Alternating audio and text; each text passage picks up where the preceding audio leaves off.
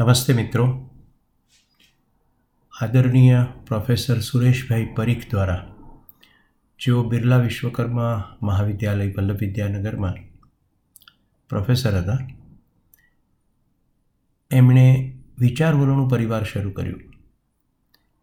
એમનો આશય એવો હતો કે એવું લખાણ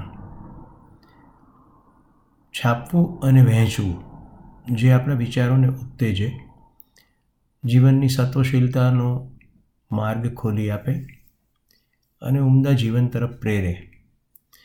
વિચારવલોનું પરિવાર હાલમાં આદરણીય મુનિભાઈ દવે દ્વારા ચલાવવામાં આવે છે. અમદાવાદમાં એની ઓફિસ છે. હું જે પુસ્તકનું એક એક ચેપ્ટર વાંચવાનો છું, એ પુસ્તકનું મૂળ પ્રકાશન વિચારવલોનું પરિવારે કરેલું છે. એનું ઓરિજિનલ પુસ્તક તો અંગ્રેજીમાં છે, રિચાર્ડ કાર્લસનનું. આ વિચારવલોનું પરિવાર દ્વારા પ્રકાશિત પુસ્તક, જે મૂળ પુસ્તકનો ભાવાનુવાદ છે, એ ભાવાનુવાદના કરતા છે શ્રી ઈશ્વરભાઈ પટેલ. વિચારવલોનું પરિવાર સાથે હું પણ સંકળાયેલો છું.